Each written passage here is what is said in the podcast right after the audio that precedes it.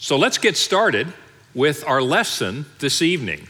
We are in the Apocalypse of John, is what it's called, but it's the book of Revelation, and it's a revelation from Jesus Christ to Christians of the time, but actually also a revelation to Christians of all time. If you remember, we've been talking about the ways of looking at the book of Revelation. And you know, the big question, I know I talk about this every time because I think by the time we get through with this, you'll really have the different perspectives on this book set in your mind. And you may have a particular perspective, and that's great because all four of these, while they may not all be correct, they're certainly all faithful to the scriptures. These are all orthodox ways of looking at the book of Revelation. And people, as they wrestle with understanding this book and applying it to their lives, really revolves around the question of when are these things going to happen? And so a preterist view says they'll happen about 70 AD with the fall of Jerusalem. That's what this book is written about. Historicist says, you know, it looks like this is sort of a coded, if you will, description of the whole church age, meaning from the first coming of Christ to the second coming of Christ. The futurist view is the most popular in America, and it may be the one you're most familiar with, and that is these events uh, are in the future, and they're going to happen in a specific seven year period in the future. And then finally, the symbolic view says these things are all going to happen, but you know what? I think maybe they've happened more than once. And this is God bringing out recurring truths to us. In our last lesson, we looked at chapters six and seven. What was happening there? Let me bring you up to speed with that and remind you.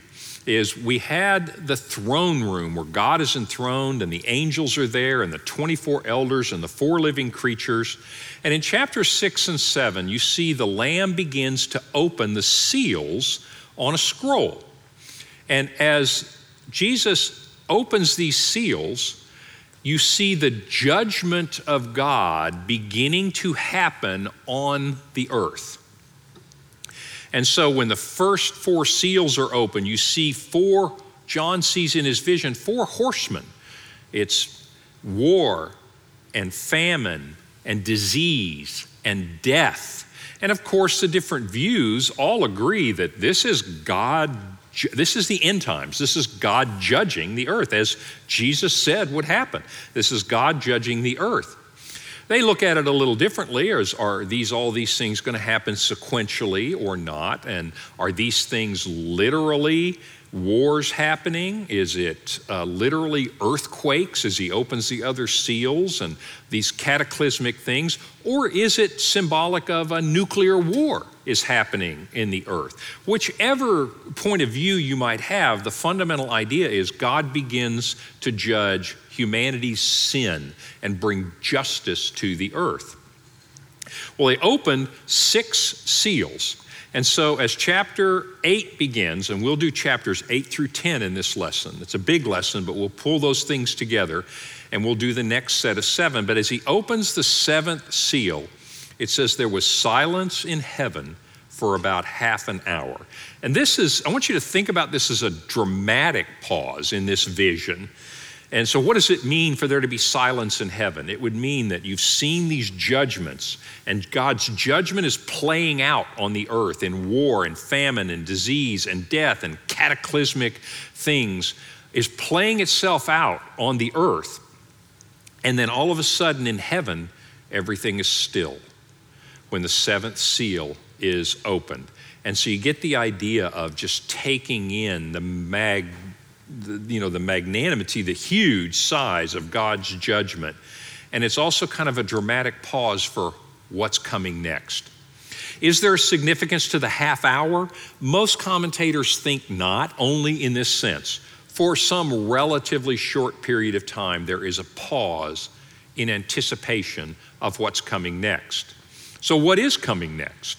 In chapters 8 through 10, you see the next set of seven judgments. You have seven seals. Now there'll be seven trumpets. So let me preface this by saying, what do the different views think is happening here with these trumpets?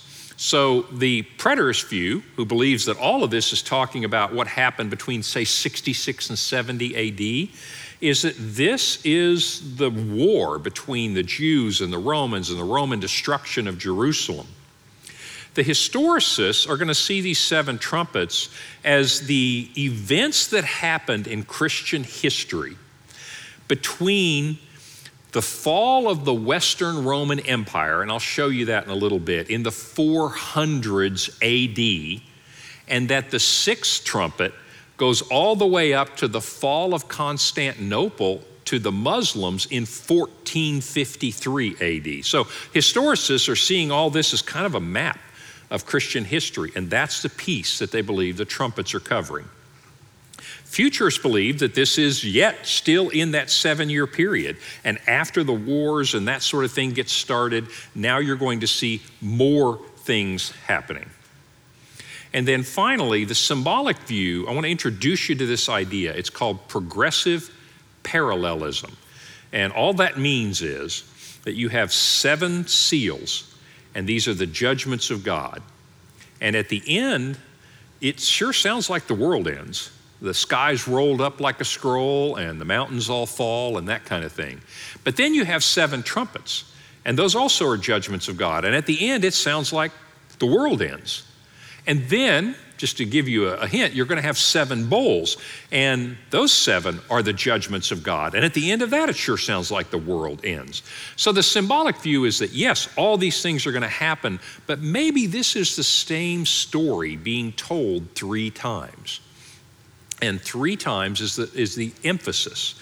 If you remember, one of the things the number three is is emphasis. It's like judgment, judgment, judgment. Seven being the full judgment of God, seven trumpets, the full judgment of God, seven bowls, the full judgment of God. So you can see that there's difference of opinion about not about whether or not God is judging the world, but exactly when are these things happening. So as we move through the trumpets, I wanted you to understand that depending on your view, how you'll see this actually playing out in history. So then I saw seven angels who stand before God, and seven trumpets were given to them. Well, that's interesting because on the first you had seven seals, and only the Lamb, only Christ was able to open the seals. Now, God chooses seven specific angels who are in the habit of standing in the presence of God, and He gives them each a trumpet. So, who are these angels? Well, according to tradition and scripture, we think of these as the archangels, the ruling angels. And so, the book of Tobit, for example, I'm showing you right now a quote from that. That is not uh, part of the Protestant Bible, it's part of the Apocrypha included in Catholic Bibles, but this has a, a piece in it from an angel named Raphael. It says, I am Raphael, one of the seven angels who stand ready and enter before the glory of the Lord.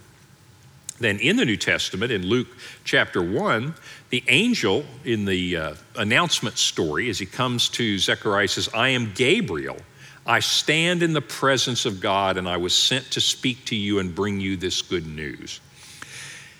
And then from some of the uh, non biblical at all texts, this is a tradition of the Jews that these are the names of the seven archangels. And again, this is tradition. This is not the scripture, but this idea is very much coming from scripture that there are seven archangels that stand before God. And the names are Uriel, Raphael, Raguel, Michael, Mishael, Sariel, Remiel, and Gabriel. And so those are the seven archangels. And so these are the names that traditionally have been given to these special angels. And they've been given trumpets to blow. And then another angel came. Now, this is, remember, John is seeing this vision in the throne room in heaven. Then he saw what happened when the seven seals were opened on the earth. And his attention has come back to the throne room and he's seeing the seven angels and the trumpets being given to them. But then he saw another angel who stood at the altar with a golden censer You've probably seen censers if you've ever been in an Orthodox church, maybe Catholic church. They put incense in a little container and light it, and so you see this pleasant fragrance that comes out of the censer, out of this container. And so he has this censer, and he was given much incense to offer with the prayers of all the saints on the golden offer throne and the smoke of the incense with the prayers of the saints rose before God from the hand of the angel. So this is a beautiful picture that our prayers, the prayers of all Christ's people throughout all time, come up before God like the aroma coming from the censer, from this incense, that these, that God loves our prayers and our communion with Him, and these are offered up to God. But then listen to what it says. It kind of turns a little and it gives you another aspect of our prayers. It says, Then the angel took the censer, filled it with fire from the altar, and threw it on the earth. And there were peals of thunder and rumblings and flashes of lightning and a huge earthquake. There's a sense in which our prayers come up before God and they're pleasing to God, that His children are speaking to Him. But there's a sense in, think about the first century, them praying to God, you know, uh, we're imprisoned, we're being killed, we're being economically persecuted. Oh Lord, strengthen us. And uh, Lord, pray for our enemies. Those prayers also, God takes those and says to the oppressors and to the ones who are persecuting them, these prayers convict you of what you have done. Listen to them praying for you for what you have done. And the wrath of God, this is a symbol that God's wrath is poured out on all the oppressors and all the evildoers. And the idea of thunder and lightning and rumblings means judgment is coming in the form of the seven trumpets. But I really wanted you to understand that our prayers, in one sense, are beautiful communion with God. But when we do what Jesus says, pray for your enemies, these very prayers convict the world of their evil. And that's what you see happening here. And this is God saying, I am about to bring justice to all those who have been oppressed. Now, the seven angels who had the seven trumpets prepared to blow them.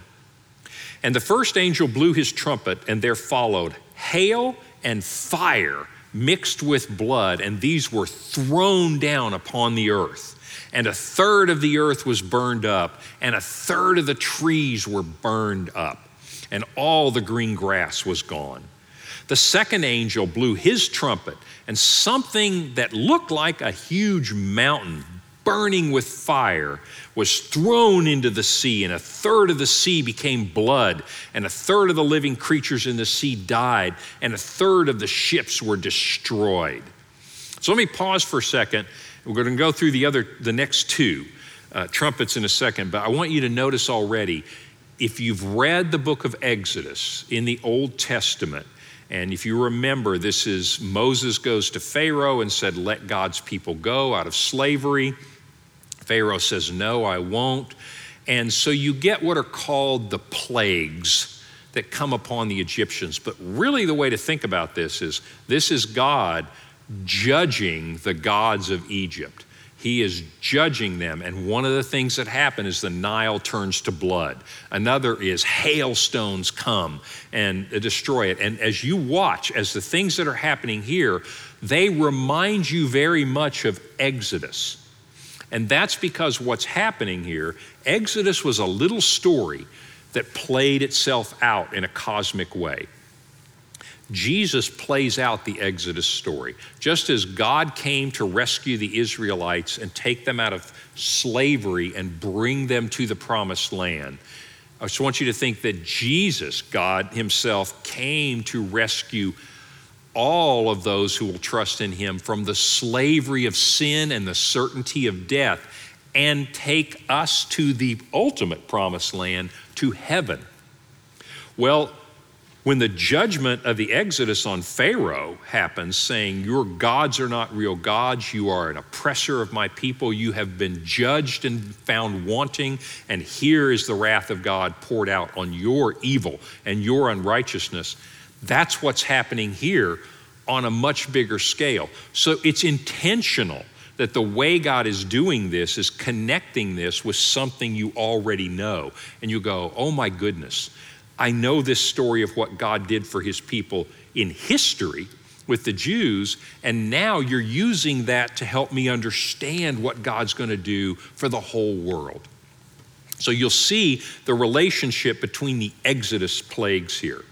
So, what are these things? You know, that you get the fire coming down, and you get the hail, and you get blood, and you get the great mountain.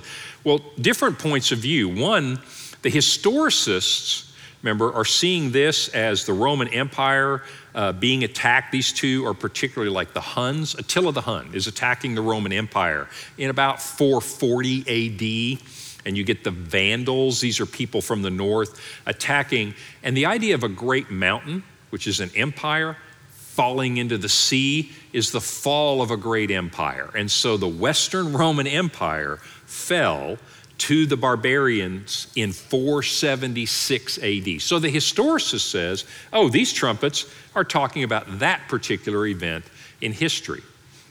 Now let me switch and say, what about futurists? Well, futurists saw the seals as war happening, global war starts in this seven year period. The Antichrist, the rider on the white horse, uh, begins to gain great power and sets nation against nation. Uh, futurists tend to look at these one of two ways either this is literal, there is going to be hailstones mixed with blood fall on the earth. There are literally going to be a mountain that literally is, is fallen into the sea. There are going to be cataclysmic events happening. Or, as I mentioned in the seals, some of them say this is symbolic, this fire, this is nuclear fire. The, the Antichrist and the war and the famine and the disease and the death of so many people is the result of nuclear weapons being used. So the futurists see all these things happening in that seven year period. Some of them say, oh, it's literally what it says, and others say, actually, I think this is describing a nuclear war. Next two, the third angel blew his trumpet, and a great star fell from heaven blazing like a torch, and it fell on a third of the rivers and on the springs of water. And the name of this star is wormwood. And a third of the waters became wormwood, and many people died from the water because it had been made bitter. Let me just interject here. Wormwood is a bitter herb. Uh, the book of Jeremiah mentions it. And so it's not something that I knew before I looked at this and I go, what is that? Wormwood was the name of a bitter herb, and it would make things very bitter. And so the thing to get out of this is was that star really called wormwood? The point of it is, is what's happening here is a very bitter event. It is souring the waters of the earth. And so, again, another great cataclysm. So the name of the star is wormwood, and a third of the waters became bitter. And many people died from the water because it had been made so bitter. And the fourth angel blew his trumpet, and a third of the sun was struck, and a third of the moon, and a third of the stars, so that a third of their light might be darkened, or they were darkened a third of the time. And a third of the day might be kept from shining, and likewise a third of the night. So, what is this star? The star's name is wormwood, meaning what this star is doing is very, very bitter. You're going to see in the book of Revelation, and there are, there are different opinions about this, but a lot of times you're going to see a star be equated with some kind of an angel. And so, for example, you're going to see later that the fall of Satan, Satan being cast out, Satan and his angels, we call them demons. They are angels who rebelled against God. You're going to see when they are cast out of heaven, the imagery is that the, they're stars that are falling. So some think this is an angel sent to strike the waters of the earth and to continue this judgment that God is having on the earth. Others, though, will see a star sometimes representing a ruler, you know, a bright star, shining star. So this is a ruler falling.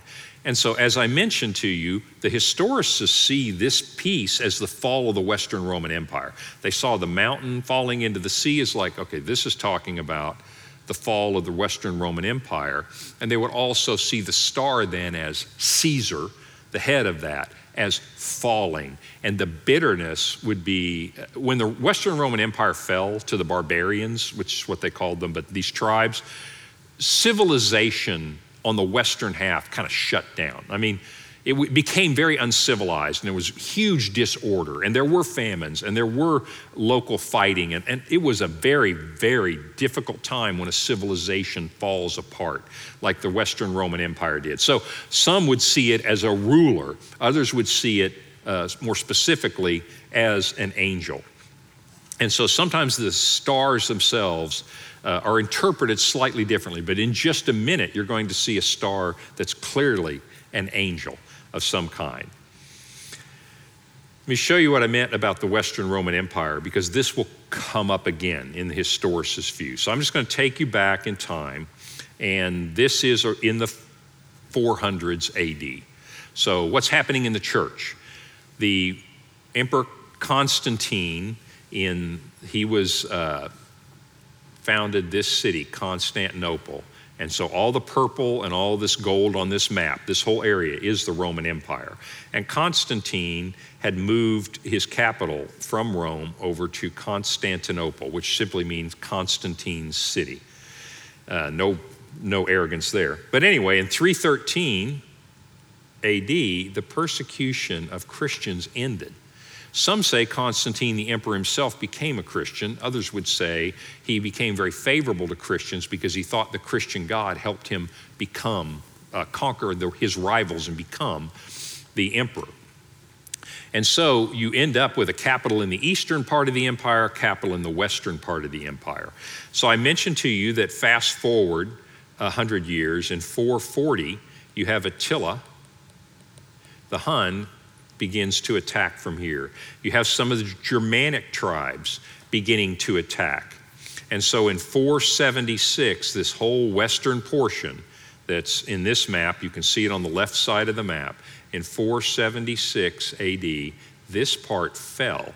And when I say fell, what I mean is it's not like somebody took it over and began ruling it, it's just every man for himself. All these different tribes came, and one of them conquered in Rome and sacked it and took off. And, I mean, the others would conquer areas and burn and pillage and take the gold and all that kind of thing. Nobody was running the Western Roman Empire. It was chaos in the Western Roman Empire. And so that's why historicists are going to look at some of these things and say, boy, that sounds like it's talking about that historically. Whereas the futurists, of course, are saying, no, it's, it's still future events. But this is important from a historicist view, but it's also just important from uh, a, his, a, historical view of the split between in the 400s you have really the rise of the catholic church and what i mean by that is not catholic versus protestant that's not going to happen for a long time but that christianity begins to grow even more once it becomes uh, it grew during the 200 years of persecution. But when Constantine said, We're not persecuting Christians anymore, the structure of the church begins to grow. You start to see church buildings because you can actually be a Christian and you can be open about it. In the East, so in the West, you have chaos when it falls, and the church is at least there to provide social services. Uh, and the church itself and the Christians were kind of in a, in a large part helping to hold things together in the West. In the East, you still had a functioning government. It's called the Eastern Roman Empire. It comes to be known as the Byzantine Empire because they changed the name of Constantinople to Byzantium. So, in other words, it's the Roman Empire, and it goes on for another thousand years until the Muslims attack and destroy it in 1453. So I'm spending a little time on the historicist view because I want to do justice to it and say, you can see how, whether you agree with that or not, one might be tempted to chart these judgments as, you know, God's judgment isn't reserved for seven years in the future. He's actually been judging these evil empires all along. And so that's more of the historicist view of that. Okay, moving on. After those four angels sound their trumpets, and you see nations falling and war happening and people dying and conditions getting worse. The fifth angel blew his trumpet, and I saw a star fallen from heaven to earth, and he, the star, was given the key to the shaft of the bottomless pit. That word for bottomless pit is our word abyss. He was given the key to the abyss, this bottomless pit. And from the shaft, when he opened it, smoke rose up like the smoke of a great furnace. If you're starting to think of hellfire at this point, you are definitely getting the image like that's not a good place. And so he opens up the abyss and is given the ability to open up the abyss, and out of it comes this smoke. And then from the smoke came locusts on the earth. Now, locusts historically, have been fearsome little insects because the hordes of locusts could cause a famine by just devouring crops. They were considered a cataclysmic event and sort of a, a judgment from God, if you will. But these locusts were given power like the power of scorpions. So you know that, wait a minute, there's something else going on here. And these scorpions, locusts, were told not to harm the grass or any green plant or tree, but only those people who do not have the seal of God on their foreheads. In our last lesson in chapter 6 and 7, God stops everything and He says, I have believers here during this tribulation. If you're a futurist and you believe the church has been raptured, these are people that became Christians during this seven year period in the future. If you're not a futurist, these are Christians living throughout all time. But in any case, God says, spare them and you may torment the people. They were allowed to torment them for five months. What's the significance of five months? A, a, short, relatively short period of time. Significant, but short period of time, but not to kill them. Their torment was like the torment of a scorpion when it stings someone. And in those days, people will seek death and they will not find it. They will long to die, but death will flee from them. Uh, so let me go on, and then I'm going to come back and tell you what the different views think. What are these creatures, and what are they doing? They're they're somehow tormenting. So remember, John is seeing a vision, and the best thing he can describe is well, they're kind of like locusts, but you know what? They're also kind of like scorpions in the sense that they have been given power to torment people on the earth. This is part of God's judgment. Let's go on and tell us a little bit more about what they look like. He said, You know, these locusts, and, he, and he's trying to find words to describe what he's seeing. These locusts were like horses prepared for battle, and on their heads were what looked like crowns of gold, and their faces were like human faces, their hair like long women's hair, and their teeth were like lions' teeth, and they had breastplates like iron, and the noise of their wings was really loud. They have tails with stings like scorpions, and their power to hurt people for five months is in their tails. Now, so let me stop for a second. You can tell from this language that John is seeing a vision, and he does not he does not understand what that actually is, but he sees this happening on the earth, this vision of what's happening on the earth, and he's describing as best he can what these things are. But no matter what your point of view, and I'm going to give you some points of view on what are these uh, creatures, is you get the idea that these are creatures coming up out of the abyss that are inflicting horrific suffering on humanity. So you get the image, even if you even if John doesn't tell you exactly what this is. So, last line, they have as king over them these horses, these locusts, the angel of the bottomless pit. His name in Hebrew is Abaddon, and in Greek he is called Apollyon. And both of those words in those two different languages mean destroyer. So this is not a good guy. And so this pit gets open because it's allowed to get open. And many commentators think that this star, this angel, is Lucifer, is Satan and out of the pit come his angels, his rebellious angels, whom we call demons. These demons come up, and Satan is allowed to do his worst on the earth. Not to the Christians in this case, but everyone else, he's allowed to do his worst to them.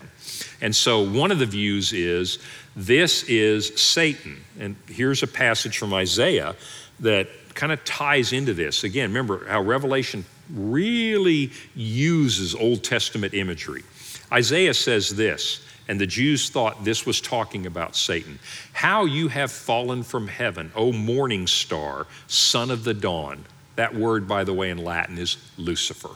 This is where you get that name from. You have been cast down to the earth, you who once laid low the nations. Why were you cast down? You said in your heart, I'm going to ascend to heaven. I'm going to raise my throne above the stars of God. I will sit enthroned on the Mount of Assembly to the utmost heights. In other words, he wants to sit on that throne in the throne room instead of God. And I will ascend above the tops of the clouds. I will make myself like the Most High. In other words, I'm going to be God. But you are brought down to the grave, to the depths of the pit. So that's a prophecy in 700 BC. Now, in the book of Revelation, you see Satan, the pit to which he is reduced, and bringing up his rebellious angels out of it, and just venting his wrath on humanity and suffering and agony of the people. So, some think that uh, these creatures, these horses, if you will, uh, are demons these locusts, these are demons that are loosed by Satan to just inflict uh, pain. Here's a little more of a description as it goes on. And this is how I saw the horses in my vision and those who rode on them. They wore breastplates the color of fire and of sapphire and of sulfur, and the heads of the horses were like lions' heads, and fire and smoke and sulfur came out of their mouths. By these three plagues, a third of all the people were killed by the fire and the smoke and the sulfur coming out of their mouths. This is a vile picture, isn't it? So you can certainly see okay, this is the demonic activity. If you're a futurist, one view is very literal and says, these are demons and they have been loosed to just torment and kill people. For the power of the horses is in their mouth and in their tails, for their tails are like serpents with heads, and by means of them they wound. So some of the futures say this is Satan unleashing all the demons on the earth. But others say, remember, some said it was literal, these uh, judgments, and others said this is nuclear war. There also are futures to say it's not demons per se. What John is trying to describe is this is an attack helicopter that you have war and he sees these locusts these horses with iron breastplates and fire and ability those, that futurist view will say, no, they're not literal demons. Um, they're actually, yet again, talking about nuclear war and destruction and humanity under the uh, under the auspices of the Antichrist, whom we will meet soon. The Antichrist, it, war is devastating the world, and suffering is unbelievable in the world. So, futurists have a couple different views, but basically, Everybody is agreeing on what's happening here. God is allowing the sin of humanity to play itself out in this catastrophic way. God is judging humanity, but it almost is like God is allowing humanity and let sin to take its course, and you can see how ugly that sin itself is. And I want to go back to this little phrase. So, as these trumpets are blown, and as this, whether you think it's demons let loose and earthquakes and fire and hail and blood, or this is a description of unbelievably world war, nuclear world war happening. Whatever you believe, I want to home in for just a second on this. Look what he said In those days, people will seek death and they won't be able to find it. They will long to die, but death will flee from them. Now, it's easy to read over this, but as you just sit with this a little, you realize how very off. The Old Testament calls the day of the Lord, the coming of Christ, and the judgment of the earth and the reward for those who are faithful. They call it the great and terrible day of the Lord. One of the things you see here, and, and this verse just really hits me when you realize the gospel of Jesus Christ, the good news of Jesus Christ, is the best news you could ever hear if you have placed your trust in Him. It is the worst news you could ever hear if you are rebelling against God.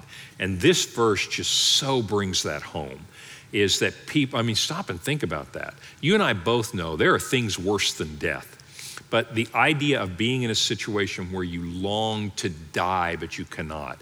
This is huge suffering. This is huge justice, huge judgment being done on evildoers. I want to tie in one other thing that doesn't necessarily have anything to happen here, but I want to connect a couple of dots here for you. I want to suggest to you and make some sense out of something Jesus said. Do you remember when Jesus was on the cross and he was being crucified?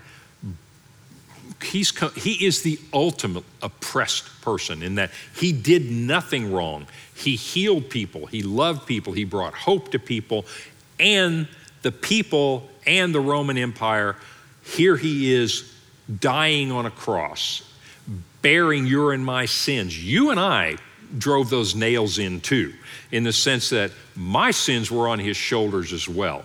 And Jesus looks out and he says, Forgive them, Father, for they do not know what they do. Now, I want you to think about that in two senses of the word. The one sense you probably normally do is this is Jesus modeling the unbelievable grace and love of God that for all who believe, all who place their trust in Christ, even these sins are forgiven. Even the crucifixion of the only truly honest, uh, pure human being can be forgiven. And Jesus himself says, I will extend you forgiveness, not revenge.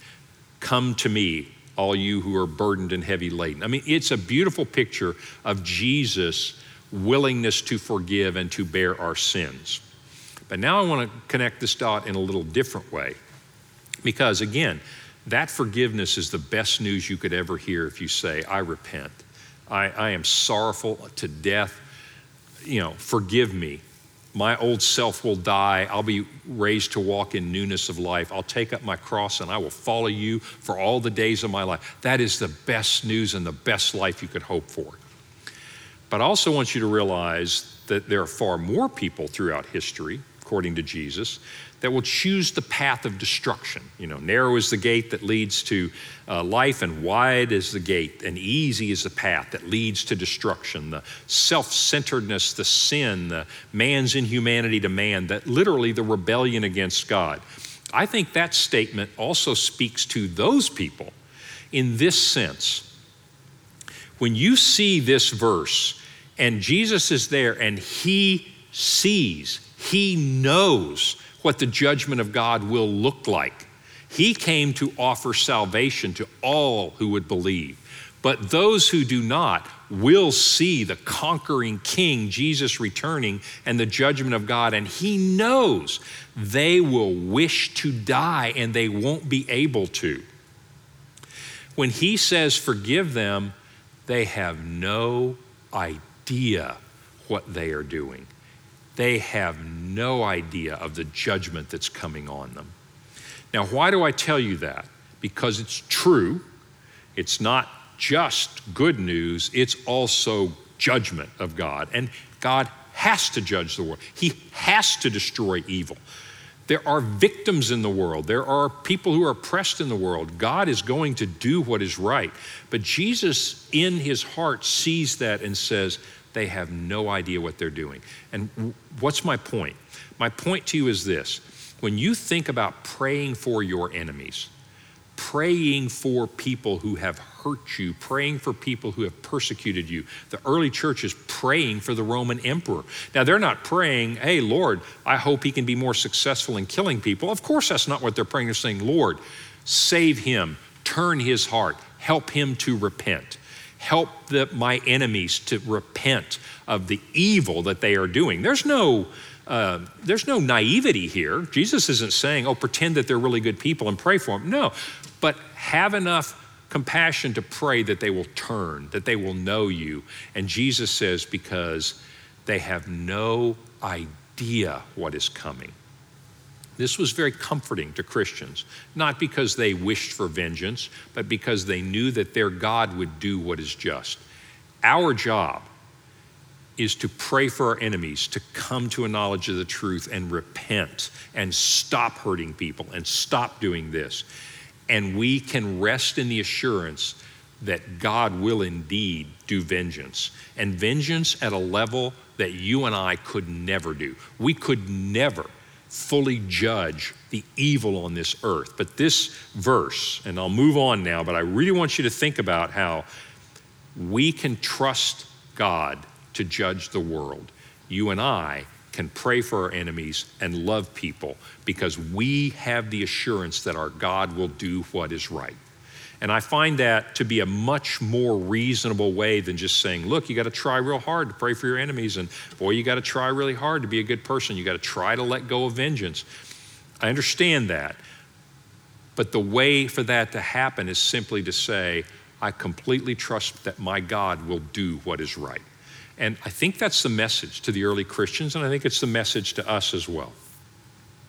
So, moving on, the sixth angel blew his trumpet and I heard a voice from the four horns of the golden altar before God. The horns of the altar, an altar is a big stone platform on which you would make sacrifices, and the horns of the altar is they, they would always have kind of stone pieces at the corners. So from, from the altar before the God, uh, God says to the sixth angel who had the trumpet, Release the four angels who are bound at the great river Euphrates Remember, the river Euphrates is running in Iraq, and you got to the east of that, you have Iran, you have Russia, you have China, etc. To the west of that, you kind of have the Middle East and you have Europe and all that. But that river Euphrates, he said, release the four angels who have been bound at the great river Euphrates.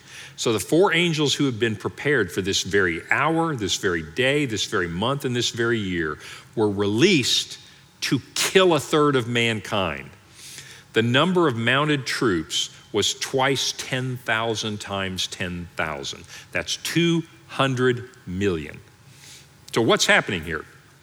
So, God says, You may release those demons, those angels, or those rulers. And this is predominantly a futurist. I'm going to talk about the way the futurists see it. They're going to say, in the middle of all this nuclear war or in the middle of all these cataclysms, at the river Euphrates, those demons who control those nations are allowed to bring 200 million soldiers and begin uh, yet another cataclysmic war happening.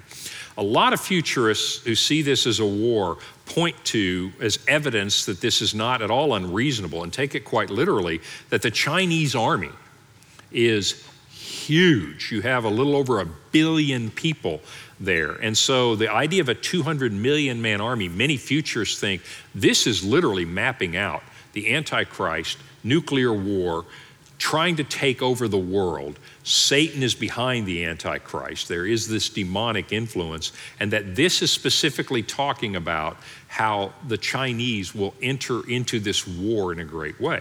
So, this is what some futurists see happening because they tie it very much to events that are going to happen. This is also why some futurists also look at current events and say, wow, we have got to be close to the, the seven years of tribulation because look at Iran and Russia are in, in league to rule the Middle East and their you know Iranian drones are now going to be built in Russia and Russia and China are allied together as Russia invades you know parts of area they didn't have and as China looks at Taiwan. I mean you read the news today and as a futurist you say we may be getting really close because if you interpret it this way you're thinking looks like Nuclear arms are proliferating to all different kinds of countries who might start using them. Looks like an alliance in the east between Russia and the Muslim Iran and China, etc. So, as you hear these things in the news and as you hear religious people and pastors talk about this, from a futurist point of view, they really see us getting close because of the events that are happening today. And then wrapping it up, the rest of the mankind who were not killed by these plagues, by these judgments, remember the same word plagues that was used in Exodus, by these judgments, did not repent of the works of their hands, nor did they give up worshiping demons and idols of gold and silver and bronze and stone and wood, which cannot see or hear or walk, nor did they repent of their murder or sorcery or sexual immorality or their thefts. So it's really interesting as they're suffering and they wish to die, and yet they do not turn to God. Now, from your and my perspective, you might say, why would you not? How do you not know it's God? Because in their view, and this is one of the reasons futurists believe this is going to play itself out in wars, things like that, is they don't see God behind it. They just think this is what's happening in the world, right? And they don't realize, oh my goodness, this is what God said He would do. God is orchestrating all of it. God is the one allowing all of this to happen. But the other parallel to the Exodus is this do you remember Pharaoh? when he gets nine of these judgments, you know, the Nile turns to blood and you have hail, uh, burning hailstones come and you have the cattle are dying and, you know, uh, just all these things are going. And what does Pharaoh do? He doesn't relent, he doesn't repent. And this is saying, just like that, evil will not turn back to God despite what God is doing. And so the sixth trumpet uh, is blown. And from a historicist point of view, you just, those six trumpets kind of mapped out about a thousand years of history. To the futurist, you say, look, this is getting worse and worse. The Antichrist started a war, you've got nuclear uh, winter, you've got suffering, whatever. Now you've got a huge invasion again from the east, and the, you just see countless, endless global war happening here. And just like at the sixth seal, where there was a little interlude between the sixth seal and the seventh seal. There's a little interlude here, like things sort of stop, and John sees a different vision. He says in chapter 10, Then I saw another mighty angel. So you're not seeing the seventh trumpet yet. I saw another really powerful angel, and he came down from heaven wrapped in a cloud with a rainbow over his head, and his face was like the sun, and his legs were like pillars of fire. This is a powerful angel of God. And he had a little scroll open in his hand. Most commentators do not think, and, and I would agree, this is not the same scroll that the seals were open. But he's got a little scroll in his hand. Let's see what, what the deal is with that. And he set his right foot on the sea and his left foot on the land and he called out with a loud voice, like a lion roaring. When he called out, the seven thunders sounded. Now, you may remember what did I say about thunder and lightning and all that? Is a judgment of God is coming. And so, in the midst of all these judgments, yet again, you see in this little interlude, remember after the sixth seal, we had silence in heaven for 30 minutes, kind of, oh, what's coming next? Now, after the six trumpets, you've got this angel comes with a little scroll, and thunder starts at You're like, oh no, what's coming next? Right? And so he says, Then the voice that I heard from heaven spoke to me and said, Go take the scroll that's laying open in the hand of the angel who's standing on the sea and the land. So I went to the angel and I told him, Give me the scroll. And he said to me, Take this scroll and eat it. It will make your stomach bitter, but in your mouth it will be sweet as honey. And I took the little scroll from the hand of the angel and I ate the scroll. It was sweet as honey in my mouth, but when I had eaten it, my stomach was bitter. And I was told, You must prophesy about many more things that are going to happen, like the judgment of God is not done, about many people, nations, languages, kings about more things that are going to happen. So if you're a futurist, you're like, yes, okay. God pauses and says, I'm not through with judgment. You've had seven seals, seven trumpets. This is not yet the end. So at this point, if you're a futurist, you're midway through the seven years of tribulation. And we'll talk more about that in our, our next lesson. But that this is, is still going on. There's an Old Testament passage, and you've seen this many times in this lesson, how often God's visions are saying, You guys remember this in the Old Testament? Good. I showed you that so you would be able to understand this huge concept that's happening. Ezekiel, now think Ezekiel's living 600 years before Christ. I want to take you back to a passage here. Ezekiel said, I saw a vision, and I saw a hand stretched out to me, and in it was a scroll and they unrolled the scroll in front of me, and on both sides of it were written words of lament and mourning and woe, sadness uh, on this scroll. And he said to me, Son of man, Ezekiel, eat this scroll. Then go and speak to the house of Israel. So I opened my mouth and he gave me the scroll and he said, Eat this scroll I'm giving you and fill your stomach with it. So I ate it and it tasted sweet as honey in my mouth. But then the Spirit took me away and I went in bitterness of my spirit with the strong hand of the Lord upon me. So let me come back to our passage. What is the imagery here saying? What it's saying is that on this scroll is written the judgment of God. It's bad news. It says, You are guilty, you have been convicted, and you are judged to be evil, to be a lawbreaker, whatever it may be. It's a verdict. It's God's judgment, like the judgment of the court, so to speak, like you've been found guilty. And, but this is God saying, You have been found guilty of sin, of rebellion against God. And so this is the Word of God, and the Word of God is always sweet. Remember what I told you the judgment of God is the best news you could hear for all those who've been oppressed and all those who've been killed. This is sweet news that God will do justice. But it's bitter in that John and Ezekiel had to go say, Woe to you. Woe to those of you that have rejected God, that have rebelled against God. And so you get in this the idea that this is really good news and it's really bad news for those who rebelled against God. And that's the meaning of that little scroll is the word of God is sweet to believers, but it's bitter to those who have rebelled against God.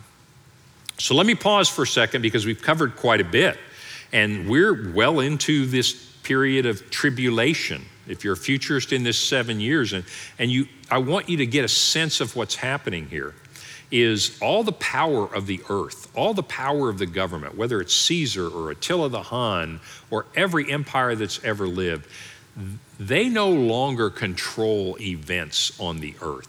This is God saying, This is my world, and I am going to bring home to me all of those who place their trust in me, give them white robes, wipe every tear from their eyes, and they will receive their crown of life. And for those who have rebelled, you will see the wrath of God being poured out. And whether that's through the inevitable result of sin, that sin itself leads to war and disease and, and hurt and pain and suffering, it is, or it's God's decree that the earth and the universe will begin to break apart. Either way that you look at this, you see the power of God's judgment. But one of the beauties of this as you think about the book and put this book into the context of their lives and our lives is that deep, settled assurance. Because we're going about our Monday through Friday, day to day lives, and we're wrestling with praying for our enemies, and we're struggling, and we offer up the prayers of praise to God, but also, Lord, help us. And we offer those prayers, and as you read this book, you see from the other side what is happening with those prayers and how God knows who you are and has sealed you. This is not intended to be a scary book of wild visions. As you read through it, and I hope you're starting to get the sense of this, this is God revealing to you the true nature of reality to encourage us to hold on, to persevere, because God will make everything right. Well, in our next lesson, Satan is going to show up, and there's going to be war in heaven as the rebellion continues. I'll see you guys in two weeks.